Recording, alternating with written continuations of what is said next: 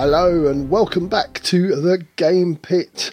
My name is Sean and this is episode 159. I'm going to hand you over to my co host and cousin, Ronan.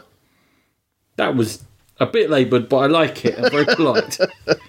hey everyone, you're most welcome to the Game Pit, a podcast about modern tabletop gaming. But although I say modern, Sean, today definitely has a retro feel to it.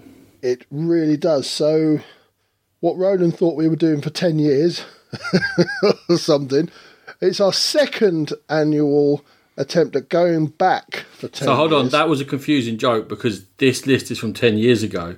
No, so I was sitting yeah. there and I knew what joke you were making. So, Yeah. so how does that. Do you want to. no, okay. Uh, Let's just quickly move on. Okay, good. All right. I thought we'd done this a load of times, but we haven't. This is only the second time we're doing it. We're going back 10 years ago and we're doing a top 10 of games from 10 years ago. The idea being that these are the ones that have really, you know, that they have stuck the test of time for us to. Absolutely, absolutely. So we're going to run through our top tens, uh, maybe a few near misses at the end, and then we'll probably have a little chat about how good the year was with, that we felt. And I think we've already realised that we're going to disagree slightly on that. Or we might as well do it now then. It wasn't that great a year. I think it was an amazing year. This, I thought I would have more better games, and I would say that in terms of actually great games, three.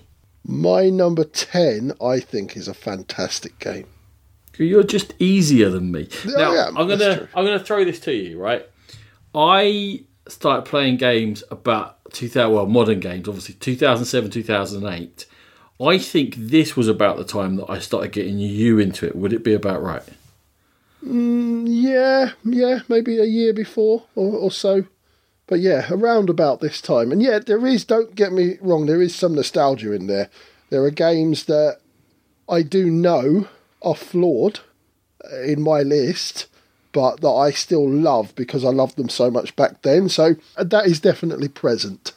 So are we getting a nostalgic list or an actual list of great games? I think we're getting an actual list of great games. I think most of these I still play, or at least I'm hankering to play. You was- are setting me up to be mean about your picks, and I was like, "Don't try not to be mean about his picks," but you're forcing me to do it before you even said a word. I'm not forcing you to do anything. This is all you, baby. My meanness is going to come through. I quite enjoy it. Let's not. Yeah, I know you do. that. You thrive on it. well, we'll let we'll let our listeners be the judge of whether 2011 was a good year or not. No, it was. A, it was a. It wasn't a terrible year. There's no year is terrible. I just No. when I thought of 2011 and I thought back, I went, "Oh, there's going to be some amazing games there," and all of these are very good, but a t- not a top tier year, but near. I hold it dear. oh, I like that. I like that. Good. Shall I crack on? So I, for your list, I have a fear. Yeah, yeah. Well, you know what my one is anyway. Let's go. Number 10. Rune Age. It made Rune my Age. also. it's just my turn. Rune Age is a deck builder from Fantasy Flight Games, and this was their take on taking a deck but doing something more with it. So Dominion had been around for three years by this point, and this comes up a couple of times whereby it seems to have made a revival now where deck building is getting mixed in as a mechanism. This was almost like deck building was the main mechanism, and they were mixing in different things to do with it, which is a slight twist on what's happening in, some of recent games. In terms of Rune Age itself, each player was a particular faction. That faction would have their own cards they could get and then mix cards. And then one of the huge things about Rune Age is that it's massively, massively flexible. It can be uh, hugely confrontational, straight out fight. It can work as a two player game, it works as a four player game. It can be a fully cooperative experience, which can be impossible. And also, there's things in between where you can have sort of goals that aren't directly competitive. It is a competitive game, but you're not having to destroy each other.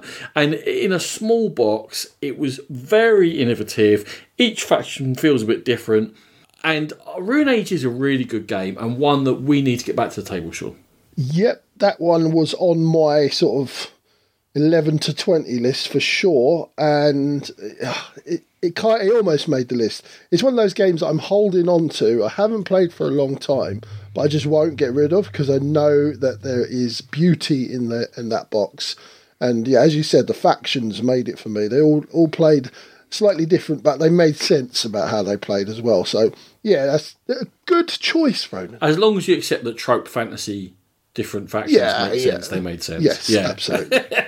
You're number 10. So my number ten, I'm almost sure is going to feature higher in your list, Ronan. It's Rhino Hero, or as you insist on calling it, Zuparino. Zoparino! Uh, coming from HABA, family game where you're stacking cards and and playing cards to make that harder for each other. And when that big tower of cards topples, everyone roars, Zuparino. And yeah, wonderful family game, loads of fun. Always a spectacle. People standing on chairs to get those higher cards on, trying not to knock the table. Loads of fun in that tiny little package. You talking about me? Nothing to well, I suppose. we won't But this there. is the top 10 of the year, and who would include kids' games in the top 10, Sean, honestly? you. My number nine. Is another card game, another asymmetric card game, but this is two player specific with an Old West theme, and it's called Revolver. In Revolver, one player played the lawmen, if you like, although the morals were very grey if you started studying the cards, and another player played the outlaws. And there were two different ways of winning and you were basically going across different locations, playing down cards, judging how hard to go each time. And the outlaws had a bunch of members of their of their gang, and the the lawmen were basically trying to knock them out to get to the end dude. Uh, whereas the outlaws were trying to get to the end and get onto the train and leave. You had to really react to the other player's play. It wasn't a deck build; it was a set deck that each player had, but it obviously came out in different order each time. There was thing within there where you could go for an insta win and really gamble and go really hard because if you thought you had the right run of cards in your hand, but if that other person was able to just survive through it, could create a tipping point. And what really makes Revolver a fantastic game for me is the narrative within each overall play. You'd learn the narrative when you learn the decks, but it didn't get worse once you knew the decks. It actually, then the sort of mini narratives took over, and each player of a card became more important. It was a lunchtime game for me and Colin, my friend at work, and we really dug deep into Revolver, and it's my number nine for 2011. Honestly, I don't think I've ever played Revolver Ronan, and I don't know much about it. So that's my expert commentary on Revolver. I played it so much, I got rid of it, and now I'm a bit gutted I got rid of it, and I wish I could get it back again. So I might keep an eye out for Revolver. I might, maybe I'll go on board game prices. Sean, that's your number nine. I'm looking up the price of Revolver. you do that. So my number nine is Elder Sign from Fantasy Flight. It's a, a dice allocation game where you are obviously in the Cthulhu universe uh, or the based off the off the side of Arkham Horror, etc. Uh, Lovecraft, that's the name I was trying to to try to grasp out of thin air. Uh, As a in master of it, I thought that would be on the tip of your tongue. Yeah, you'd think so. You'd think so. It's all about those allocating dice to do various tasks around the museum, and you're trying to close down uh, the various gates from opening and stop the world from being enveloped by the great evil. Just a, a, a tactical dice game with lots of theme and lots of pressure on you to to achieve things. Yes, it can go horribly wrong just through bad luck. But I think a little bit of planning is needed as well if you are to succeed. And I've always enjoyed it. I think maybe the the app took took away from my physical plays of this game. I still play the app to, to this day. Haven't actually broken out the box in a while, but it's still high on my list. I really like Elder Sign. And it's one of the games that I played solo quite a few times, which doesn't happen that often with me. Uh, it was the right level of complexity and time to the effort you were putting in. Uh, the odd game would become a little bit of a grind, but that's a very minor complaint. So it's not in my top 10, but I guess it would be one of your near misses. I didn't write down my near misses, so Elder Sign's my near miss, Sean. Oh, thanks, Ronan. Okay, you're welcome. Now, my number eight, I know Sean's going to get excited about, and I expect to hear about it later, I imagine, because you're a big fan of Star Trek, I am. and being so swift of foot, and also, I believe, a ranked military officer, you are in fact a fleet captain. I have been described as such. what did we hear from that rugby player at the weekend about why we should be the quickest men in Britain?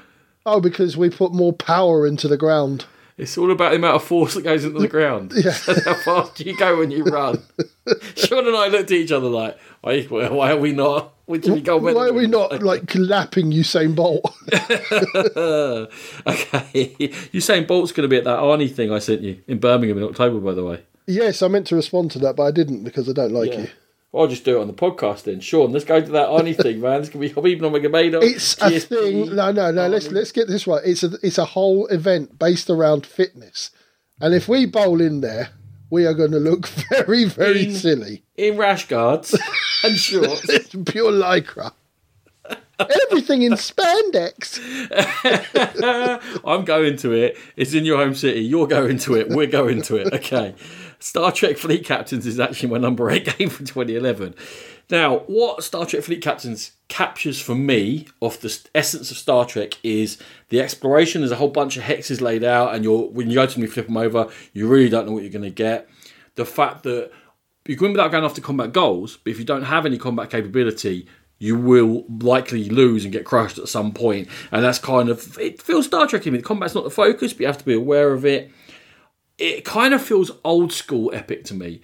Not epic in that you're going to be playing the game for four hours and you'll be wading through rules, but epic in terms of the scope of things going on and the possibilities.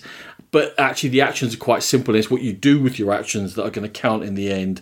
And I have to mention, Sean, I think I'm contracted at this stage every time Star Trek Fleet Captains comes up to mention the six player team game I once played with the three factions, two of us playing. Noted game designer, Dean Morris now. There you go, He was my partner in that game. Uh, and ha- that was just one of the best experiences ever playing a board game. So, Star Trek Fleet Captains works two player, works three player, works in team game, and it's not the tightest experience ever, but it's a real epic Star Trek feel to it without being massively long. Yeah, it's all right. I might talk a little bit about it later. Yeah, you will. Yeah, you will. Okay. What's your number eight? My number eight. This is one of the ones that I would look if I had to point at the ones that kind of are living in that nostalgia zone in my mind, and it's Game of Thrones, the board game, second edition from Fantasy Flight. I just remember having some wonderful, wonderful games of this. Just a really tight, tactical, mean, which is unusual for me, area control with that Game of Thrones theme. As before, like all the all the it all blew up with the TV series. Is that you looking down over the newer fans there? No, I was actually a fan of the the TV series, and I'm glad to see it grow and rise, and for other people to get the love that we we maybe once had for it, Ronan. Uh, not the TV series. Actually, I thought I liked TV series for the first like three, and then wow, woo, I- went off.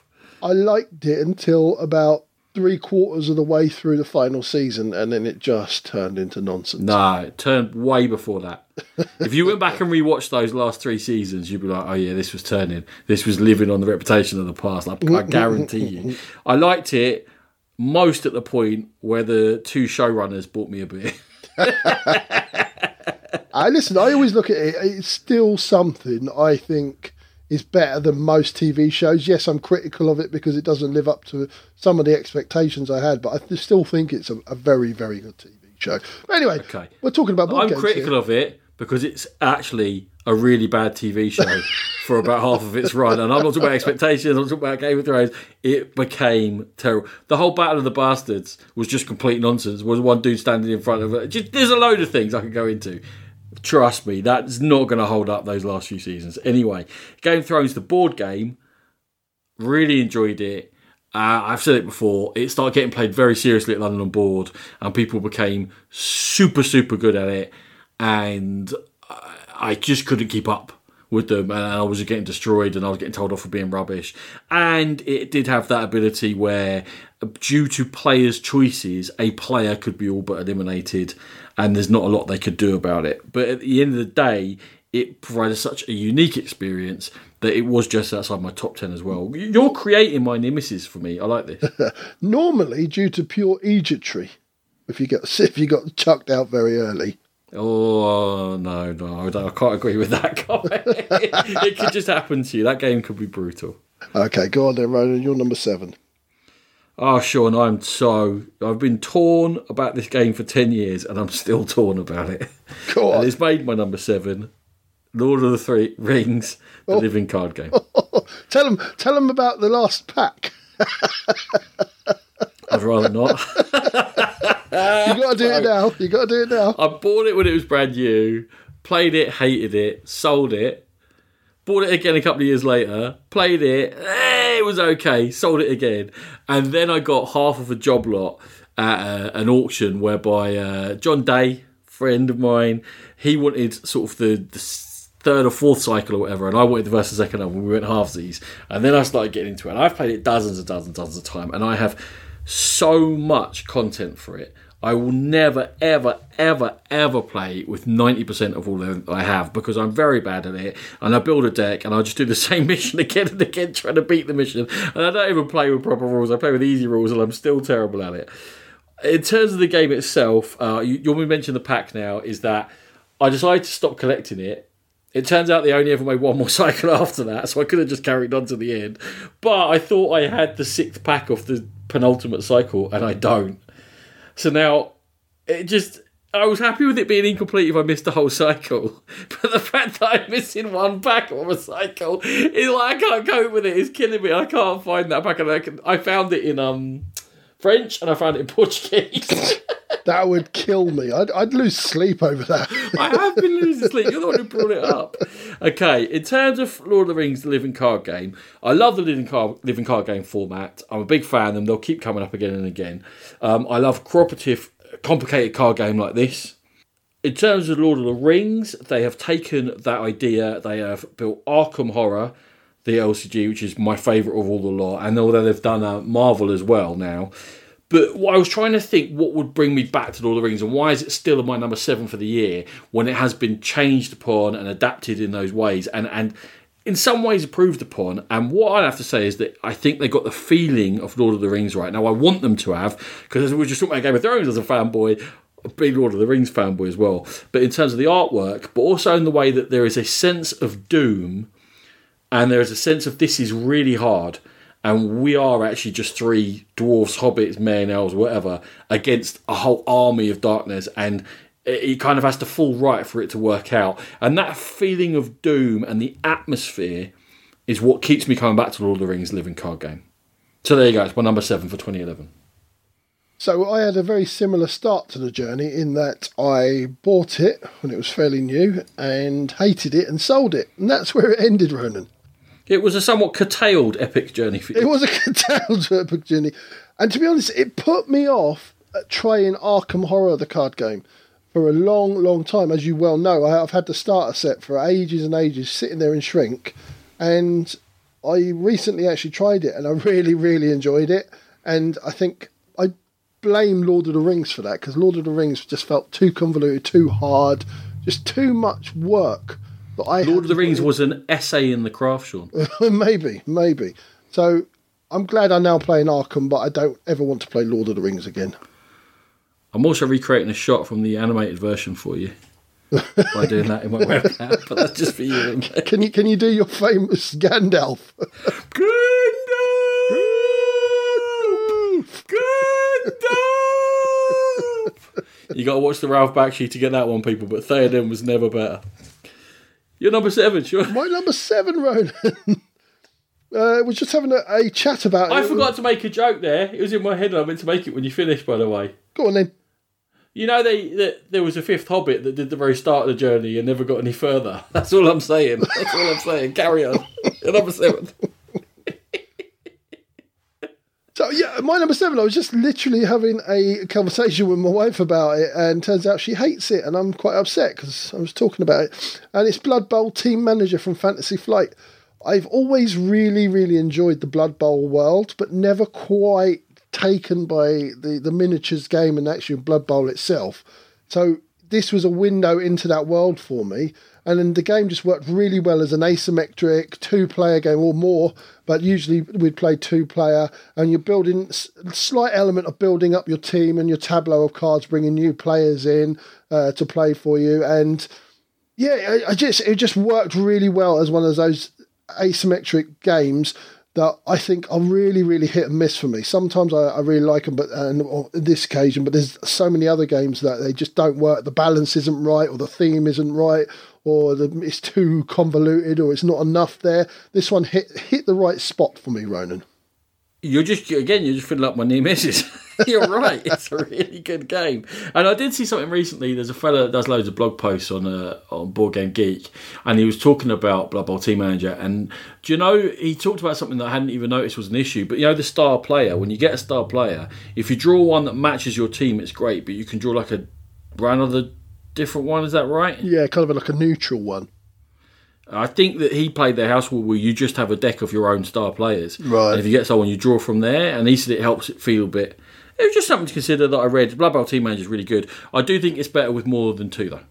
Oh, maybe. I've always, I think I've only ever played it with two, to be honest. So I've always associated it with two player play. We played it a few times, two player, didn't we? yeah. Lovely. Okay. Cool. We're banging on about card games. And we're gonna, I'm going to bring another one in for us. Number six for me is Core Worlds. Ooh. And I mentioned the idea of deck building plus previously, and here it comes up again. And Core Worlds is the idea that there's a, a galactic empire collapsing, as you imagine the fall of any empire, be it galactic or not. And we are outside forces rushing in basically and taking over the outside world and moving our way into the core worlds at the heart of the empire.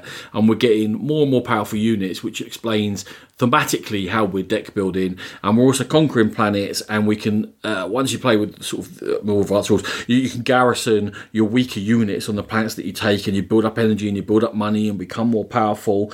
And there's a kickstart recently for it for a solo expansion and then an unrelated other than thematically worker placement game. And there was talk about it which shows that core worlds has survived in people's minds because i haven't ever played a game that does deck building in this sort of a fashion where there's a very tight draft where you very much have to take after 10 rounds of the game you have to take certain rounds out of scoring points and gaining things in order to build up to, to, to launch again. And you can see all the endgame worlds that are going to be available, and you really have to plan ahead for them. And you're not cycling your cards loads and loads, it's, it's not a huge deck. And it's an interesting, tight, thinky two to three hour Euro game, but all based around a, a deck building system. And I think it's a very, very clever game. The only besmirchment on it is it's a bit player count fragile and it can really affect rounds. And they did bring in advanced rules again to change that if you got the first expansion. Don't bother with the second expansion, it wasn't any good. But there you go, Core World, my number six. Just to, before I get onto it, this is this is another game where we both kind of made slight faux pas with, with the components, Ronan. Wasn't it? Wasn't this the one where you were missing the board from Essen? Ah, the expansion. I can't remember. It was a long time ago. It wasn't the expansion. It was the actual game itself. What happened was the second time I went to Essen. First time I went, I just brought all the boxes back. Like I hadn't touched them, I hadn't opened them, and obviously it took out a load of space. The second time, I did the trick of opening games and punching them, and then fitting them all into each other, and fitting smaller games into bigger games and stuff like that. Only when I was putting smaller games in with bigger games and expansions and stuff, I didn't bag anything up. Everything got mixed up. So uh, I opened my a copy of, well, I think it was Core and I wrote an email to Stephen Buonocore saying, "What's going on with this? What's like? I don't even, I don't even know what this component's from. How did it possibly get in here?" And he wrote uh, an email back, going, "This is very confusing. How can you possibly get like a, a ship component in your core, like a naval ship?" And then obviously I worked out eventually I mixed everything up together like a complete idiot. It took me weeks to sort out. But thanks for reminding me of a dark So I, day. I, I had a I had a worse one.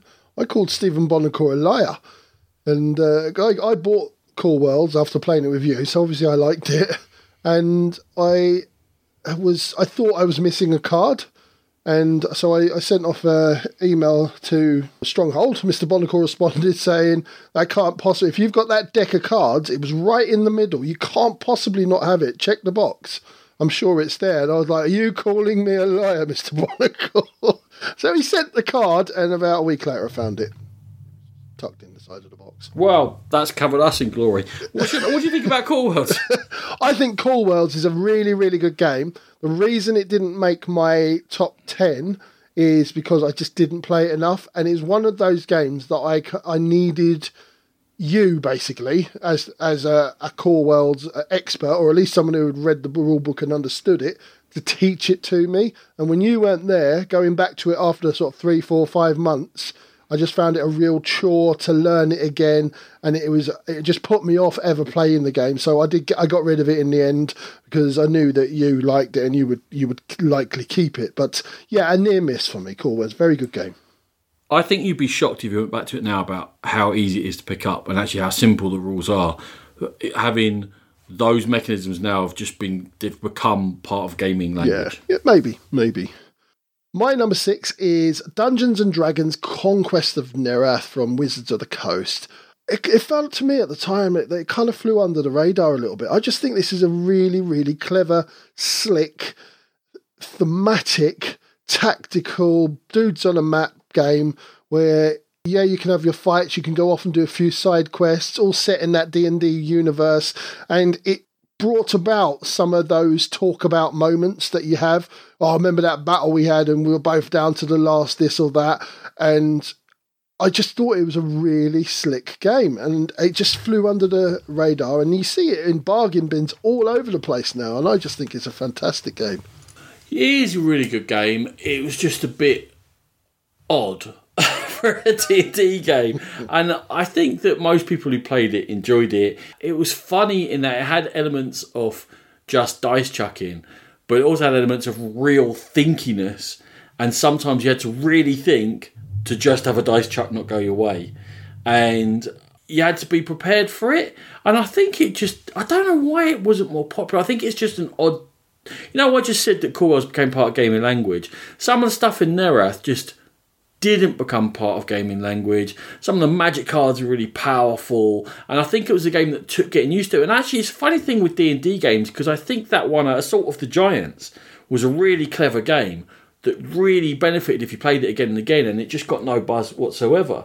So I think they've just been unlucky in some of the games. I think they've had some really good designs. In terms of Nerath, he's just outside the top ten again. It's basically you're six to nine on my like eleven to fourteen games, and that's just because of that slight swinginess in a two two and a half hour game is another thing which could leave a player very frustrated, especially if you're playing a partnership game. If one player gets hit with that, actually they've both lost the game. And, and, and that would be the only thing that kept out of my top 10, to be honest with you. Yeah, fair dues, fair dues. What about your number five? My number five is Zopa Rhino. Zopa! and this is a stupid stacking game. like Sean said, building up the floors, building up, trying to move the rhino up. We became so good at it, we had to buy two sets and keep them in one box because we'd keep building them up and up and up, and they'd almost get to the ceiling of the of the rooms we'd be in, and we'd be climbing up on tables at London On Board or at gaming cons. And look, everyone has these games that for their group becomes the hit that they go to and they play and they laugh and it becomes sort of their one of their fun shared experiences. And Rhino Hero, I, I brought it down London On Board one time, got people to play at the end of the night, and that was it. It took off, and for about I don't know, maybe two years, it was the thing to do if if you were just gonna have a bit of a giggle with people. So this one is probably my nostalgia one. Lots of fond memories, lots of very good times. But Rhino Hero is my number five for 2011. Uh, I knew it'd be up there somewhere. I, I thought maybe top three even because I know you really enjoyed it, especially well, when you girls. see my when you listen to my top three, you'll be like, oh yeah, I know you love all those things. fair enough, fair enough. So yeah, Super Rhino Ronan's number five. My number five is another D and D game, and I've cheated a little bit, Ronan.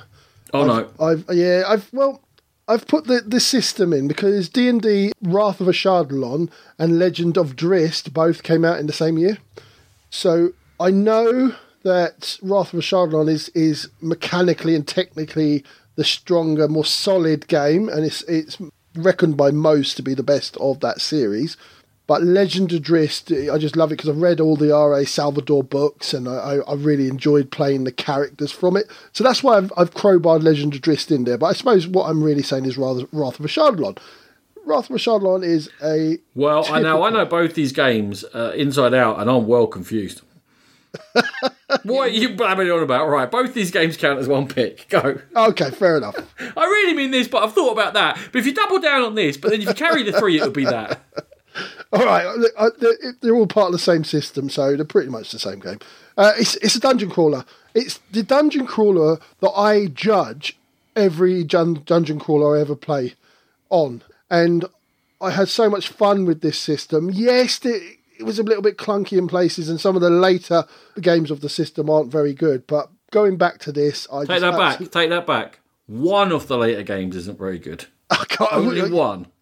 I well, that one put me off, so I haven't actually managed to play any of the other ones.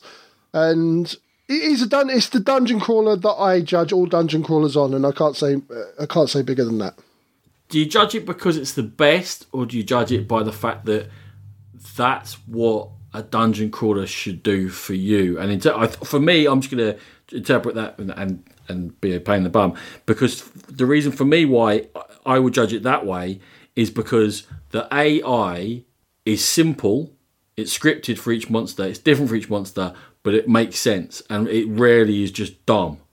Yeah, I, I found it to be a very tactical game, and yeah, it is. It is exactly what I want out of a dungeon crawler. So, is it like the best of dungeon crawlers, or is it what dungeon crawlers should get to as as their aim? That I, they sound very similar. To me, it's not the best dungeon crawler. It is a game in which I'm playing the game, I'm not fighting rules, and the AI is not a hassle, and it never it never feels stupid. That's why I really like the system. I can't think of one that I would say is definitely better than it off the top of my head. I suppose well, I suppose you're looking at Gloomhaven, but that's that's such a complex system. It's almost a Euro game rather than a than a dungeon crawler. No, it's not. It's a tactical dungeon crawler. Okay, well, all right then. It's not the best. So Gloomhaven is the best, but it's it's. No, I wasn't trying to talk you out of it. No, no, no. get like.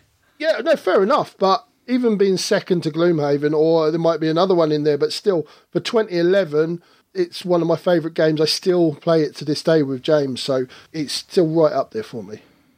Yeah, and I keep going back to them, and I have played the later games, and I can see them here. Tomb of Annihilation, I'm going through another campaign of it, and I've got Dungeon of Mad Mage ready to go because of that simplicity. And maybe I think that says a lot about us, about what we want from our sort of miniature games. We don't want a complex combat system in which we're measuring things and uh, there's 87 different types of ammunition and, and, what have you. We want to just get on with playing the game and having fun and exploring and whatever. So i agree with you and look this is just another 11 to 15 i'm going to have to put more numbers between 11 and 15 if you keep choosing games like this. Yeah so dungeons and dragons wrath of Ashardalon does what it says on the tin. It's a, it's a very good dungeon crawler.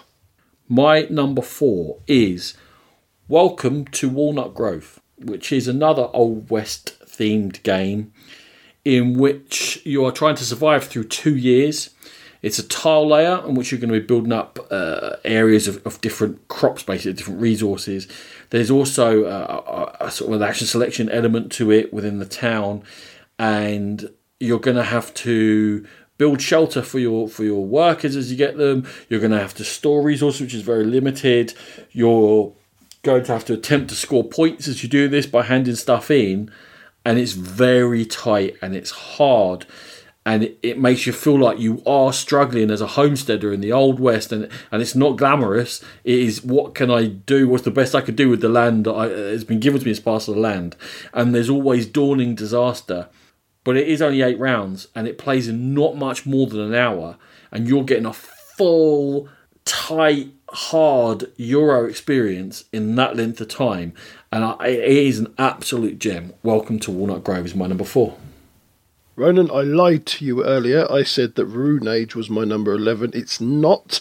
I really, really tried hard to to crowbar Walnut Grove into my my list, but I just haven't played it enough. But from what I have seen of it, I, I do. I agree. It's it's a fantastic game. I love that sort of rondel where you're going round in the circle doing the different actions that that allows you. And I sought out a copy of it. It's out of print now. Very hard to get. Uh, it was being sold on a Facebook forum. I managed to get myself a copy, and I will hopefully be getting it to the table soon. But yeah, very strong choice, Ronan. I wonder if I kept my copy. I'm sure it's here somewhere. But thank you very much, Sean. Um, I think you I think, did because I, I was thinking about stealing it, but Yeah. uh, what's your number four? My number four, we have talked about it, is uh, the old fleet of foot captains of Star Trek from WizKids. Was that not painful enough when I tried to do it the first time? Yeah, I, I think it's Star Star Trek in a box. So everyone talks about Star War Rebellion being Star Wars in a box. For me, this is Star Trek in a box.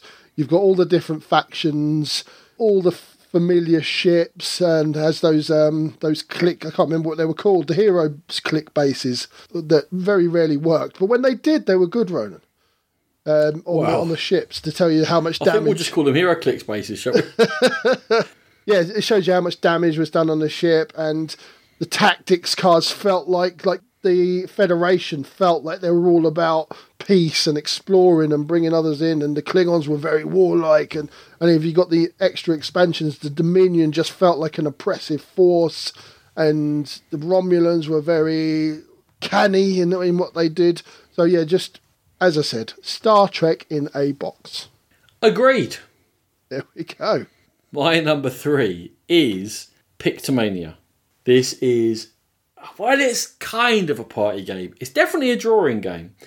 But it's not a drawing game like any other game you've ever played. It's a drawing game as a very tense, competitive uh, experience whereby there's a bunch of categories laid out. It's been made easier in the new edition, by the way, because there's fewer categories, which is a bit annoying. I prefer when it's harder, but it's a bunch of categories laid out, and then everyone gets sort of a coded two cards that tells them which word they're going to draw.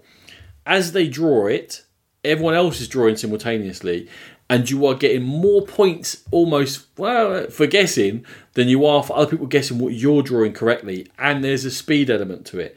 So you're trying to draw quickly and guess quickly and then be the first to finish. But if you've guessed poorly and you're the first to finish, it's going to cost you points. And there's sort of different levels of cards. When you get to the harder levels, you're trying to draw the difference between justice, jurisprudence, law, court, judge. Uh, uh, that sort of level of like, huh? Or then, they, them, that, the. You know, how do I don't know? And you, but you will work out a way to do it. Probably.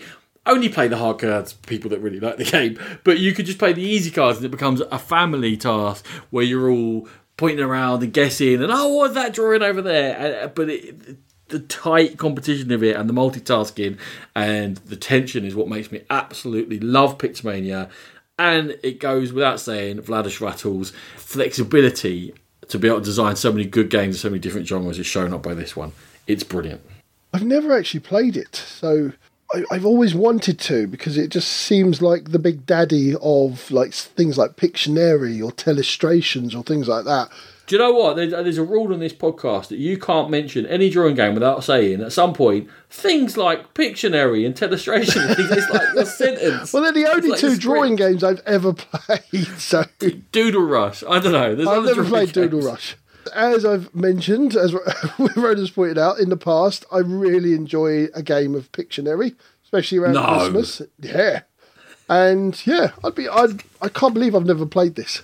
I I got a feeling you'd hate it because you don't have time to draw your own thing. It's it's it's very you have to be really quick. Wait, if I can't put my Bob Ross wig on and draw something, You're stealing my hair. You're number three, Sean. Okay, so the number four mark actually was was the seal where that once I went past five, it, these are all games that are way up in my top fifty. So this that's why I think one of the reasons this is a great year. And number three for me is Letters from Whitechapel. I've always been a little bit obsessed about the Jack the Ripper mysteries and who was it and what the, and who could it possibly have been and how did he get away with it and what have you. So Letters from Whitechapel was an obviously obvious game for me to try at the time, and I just loved the one one against many sort of thing where one player is Jack the Ripper and they're trying to commit the atrocities that he did and try and get away from the police, and everybody else is, is the police officers, and you have to work together to sort of tighten the net down on down on Jack the Ripper. Yeah, it might have been a slight riff on Scotland Yard, but I think so much superior to that. There's genuine tension, genuine sort of high five moments if you do manage to catch Jack, and I think it's a wonderful game. Letters from Whitechapel. a fine game, but it could be four hours long or it could be 20 minutes long. Well, yeah. There's, there's just that little bit to it whereby now actually I think that's better than in, like for example Fury of Dracula. There's almost false things in there that reset the game that that means the game's going to have to go long. So I don't mind it so much. I've just it's not always gone down brilliantly in games I've played of it. We've always had amazing fun playing it.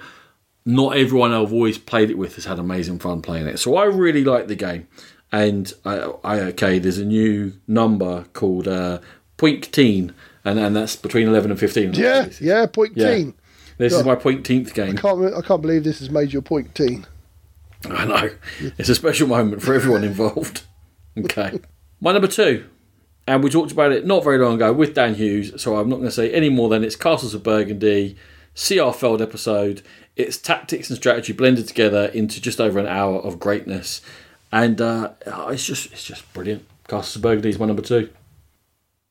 I've just realised I forgot Castles of Burgundy. I was like, I was going to say it has to be your one or two, but I was going to let you say it. You wouldn't- clown. It would have, it would have been my number five. Only five. Yeah, I'm shocked. it would have been my number five because number two. Oh, that's good though. That that makes it your pink game, pink game, uh, because that would fit in between one to five. There you go. So it's my point. You like your pink game is. kind I I don't know. Should we just get to your not really not? Yeah, okay. Yeah. I, I've got a habit of doing this. And my number two, we also discussed with Dan Hughes. It is a Trajan from Hook and Renegade Games. Very, very new to me, so maybe that's why it's so high up. But I'm, I think Trajan is a fantastic game. Feld at his very best. It was my top Feld game. So, yeah, Trajan was an obvious choice for me. It's really weird how I chose a really good Feld game for number two and you didn't.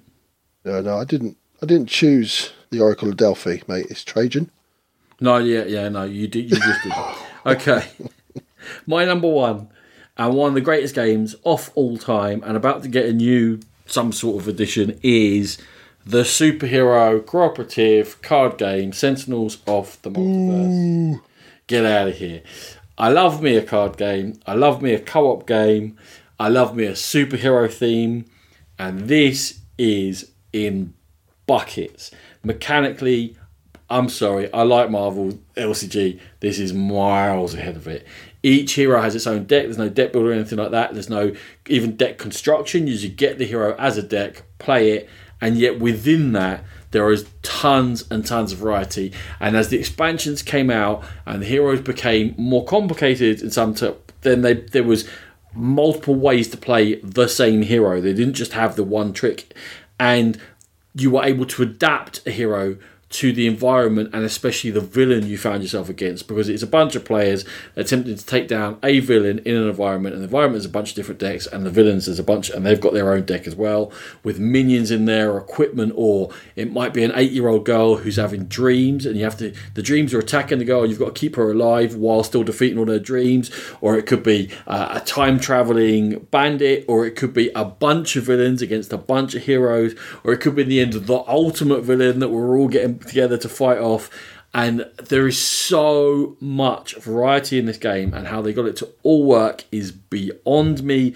even the boring beating Akash'Bhuta, the 200 hit point massive plant that never hits you, it just takes forever to beat it down. the worst villain in the game, by the way. This is like it was made for me. A complicated card interaction co op with tons going on. There is an incredible but not cheap app version now. To get all of it is going to cost you quite a few pounds or, or dollars or wherever you are. But to me, totally worth it. One of the greatest board games ever designed of card games. It's Sentinels of the Multiverse. It is just fantastic. Sentinels of the Multiverse. It is the game that springs to mind whenever you, you hear that question. What What's the game that everybody else loves that you absolutely hate? And I But I don't think so. No, no. I, there's plenty of people that hate it. There's, there's, there's it is a uh, marmite. Okay, but there's a lot of fan fanboys out for it, and you're one of them. And I, like you, I love my comic books. I collected comic books for years and years and years. But still got a massive collection. and love comic book films. and I, I really wanted to love this game, but I just found it it was it was tedious, it was fiddly. I, I found the choices were, were kind of obvious. and Your characters were almost laid out for you. Maybe I played the the simpler versions, but the, just the sheer fiddliness of it just made me never ever want to play it. And it, very rarely I get angry from just playing a game, and this was one of the ones that did it. You did used to get angry playing it. I did. Why did it anger you? Come on, let's let's talk about It your just feelings. let's talk about my feelings. It was just too fiddly and too obvious, and I just am never having fun playing it How can you like Trajan and not Sentinels of the Multiverse? When did you break? I, I have class and taste. No, okay, all right. Do you know what? Lots of people are going to agree with you, and they're going to look at this and go, "Yeah, Trajan great and Sentinels of the Multiverse awful." but but for me, I just adore it and still regularly regularly play. I've got the huge black box with all the content in, which they said was going to be the last one, but now there's some sort of refined version coming out, and you know, whatever. I'm still waiting on a weird version. They made a deal with, uh, I think it's Green Ronin RPG, and they have got their own superhero RPG license, and they licensed the system Sentinels of the Multiverse, and there was going to be a standalone Sentinels game in that universe, and something went horribly wrong between the two companies, but it's still supposed to be coming as a Kickstarter from many years ago. I still haven't got. There you go. I, I, I am impressed by that big black box full of stuff. That's it. That is an impressive ah, looking. Because it's black, and then you open it up, and it's all comic book art. Yeah, that's quality, That is is nice. drawers and oh, I like it. I like it a lot. My number one is in my top five of all time, and it is Eclipse from Lautapelit.fi. I just think that this is a brilliant union between theme and mechanics or mechanisms. I absolutely love it. It's a 4X exploration game. but It's also a Euro game where you're you've got that economy going and if you rob from Peter you have to pay Paul and you've got the excitement of exploring things and there's battles and yeah, I just think it's almost a perfect game for me. It's just that it's got that it tickles the Euro side of me, it tickles the Ameritrash side of me, and for me, it's one of the greatest games ever created. And they've done a second edition now, which takes all the fiddliness out of it with all the little cubes because you just start off with, with the game trays already in place, and it's made it even better. But even back then, Eclipse was right up there for me. In the end of 2012, this probably would have been my number two game of 2011, and was right. I think it was in my top 10 games of all time. And uh, two things kind of happened to it.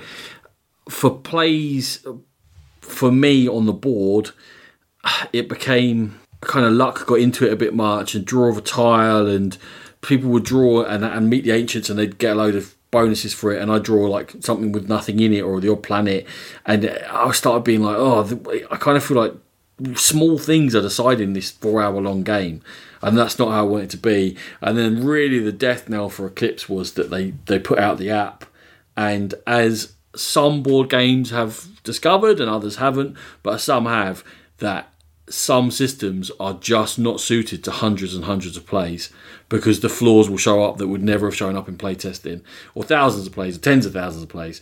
And uh, this is one of them and it, it became that glass cannon strategy and then once people knew about it it- you couldn't play a game of it that people weren't doing it and then everyone was just in a rush to get the same thing to get to the same centre tile to do the same things and it fell apart and I was hoping they'd change it up a bit more for Clip Second Edition, to be honest with you. So it's a game that's really faded, but even so, I still have memories of how great a game it was. I still rate it highly. I think they almost shot themselves in the foot by letting that app come out. Yeah, I remember we uh, us having that discussion back in, back in the day, and I've never played the app. I never intend to play the app, and I don't want to know about this strategy. But I do think they have addressed it in the second edition. They've uh, and they've addressed the, the random nature of what comes out and the random nature of the uh, ancient aliens. There's, more of them effectively for you to so everyone gets a, a piece of the action. But yeah, that was my number one Eclipse. Now I had a fair few near misses on this one. There was games galore for me. I forgot I didn't keep all my notes and like I'm an idiot. So I'm glad that you mentioned a load that were near misses for me. Go on, keep going. I'll, I'll let you. All right, so some of my near misses. Now this mm, maybe a little bit of a cheat. Dixit Odyssey came out in, in 2011. Uh, Cheat. It's which is Dixit effectively. Discworld Ankh Morpork. I th- I really enjoyed the game.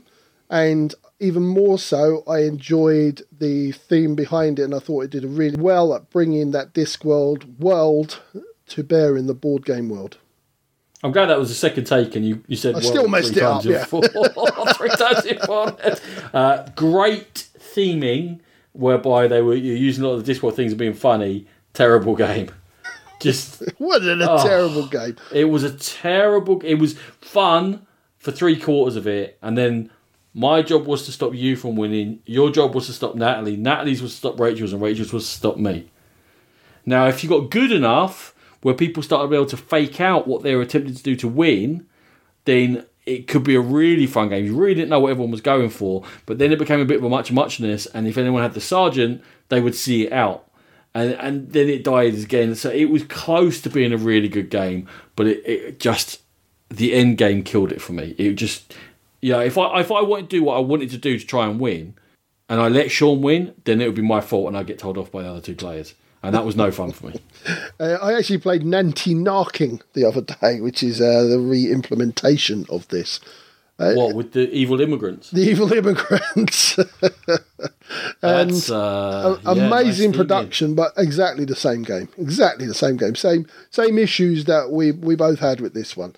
Only with with more issues. Well, with more issues, with more issues. Actually, no, it don't, the immigrants aren't evil per se. They just uh, They're negative. they just take up space. Yes, immigrants take up. you're getting the theme that you're describing, aren't you? Immigrants take up valuable space. Uh, uh, no, let's call them something else, shall we? All right. All right, Next. enough. Well, given that we are we are sired from immigrants ourselves, uh, Belfort's. How was that not in your top ten? I fell out of love with it a little bit. You loved that. I game. did love that game for a long, long time, but then it just started feeling very samey every game.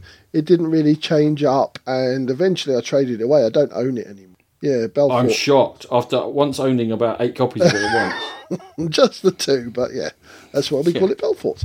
Uh, Kingdom Builder, not everyone's cup of tea, but I thought it was a, a pretty good little game. I think it's better than pretty good. And that was definitely a near miss for me. I really like Kingdom Builder. I just uh, I was surrounded by grumpy people who didn't want to play it. Did that? Well, I played it quite a few times with Paget. I have played it quite a lot, Kingdom Builder. Do like Yeah. it. It's one of those games that I keep seeing, and I keep being like, do you know what? I want to get Kingdom Builder because I want to play it and I like it, and it's but it's always not quite cheap enough, or I'm always like, yeah, but it's a game that I'm not going to keep, so I'm paying thirty pound to buy it to get rid of it. Uh, I think it is that one that kind of suffers from its reputation. A lot of people just took against it, I think, and a lot, a lot of people thought, "Oh, yeah, it must be a bad game," and started not playing it. So the luck of the draw thing again this was one that was discussed recently on something or other i don't know what it was but the luck of the draw thing someone said we'll just have two cards because you know you can get stuck with like especially near the beginning of the game it's not really your fault you get stuck with a bad card yeah, you know what I'm saying? Mm-hmm. Like the one card I really liked it because so in Kingdom Builder there's different terrains and you get a random pull of a card and that tells you what terrain you've got to place your next houses on and there's different scoring things and where you go is how you're going to score and you've got to create chains and stuff like that. But if sometimes you get a bad terrain one or a good one's even better if you're not next to something that's usually for good play then you can create another area somewhere else on the board. So anyway, there's another one that's been discussed recently. It's quite interesting. To a tiny little change can can ease some of the sour taste people have from it. and last but not least, a wee little card game that at least back in the day we both really, really liked, and it's Omen: Reign of War. amazing game. Rachel refuses to play me at it because I beat her at it once. That's what sort of a mean person she is. But um, this, this again, definite near miss. And th- what this has suffered from is that I haven't got it played in a long, long time. Same as. So I probably wasn't able to give an intelligent commentary on it, other than I really, really loved it. But it was mean. Exactly. Yeah, it was it was mean, but exactly that. Yeah, I remember the artwork, especially with the second edition that came out. The artwork being really, really gorgeous, and us having loads of fun playing it. But then, yeah, both of us kind of put it down at the same time, and for various reasons, just didn't get it played for ages. So, yeah, I, still a very good Right. game. And that that's it. That's it for me. A lot of good games. I just think that 2011 missed the absolute highlights. That's all. I think it had, as I said, I think it had four absolute highlights in my list. I think I think the fact that we both had different lists, Ronan, I think that it shows that it was a good year. Okay, so that that was 2011. I hope we hope you enjoyed it. As always, we are proud members of the Dice Tower Network. Go there and to the Dice Tower itself for gaming goodness galore. If you wish to catch us on social media, go to Facebook, Instagram, or Twitter at Game Pit Podcast. To contact us, our email address is thegamepitpodcast at gmail.com. And we've also got our Board Game Geek Guild. Thank you very much for listening, and we will catch you next time. Music by E. Aaron.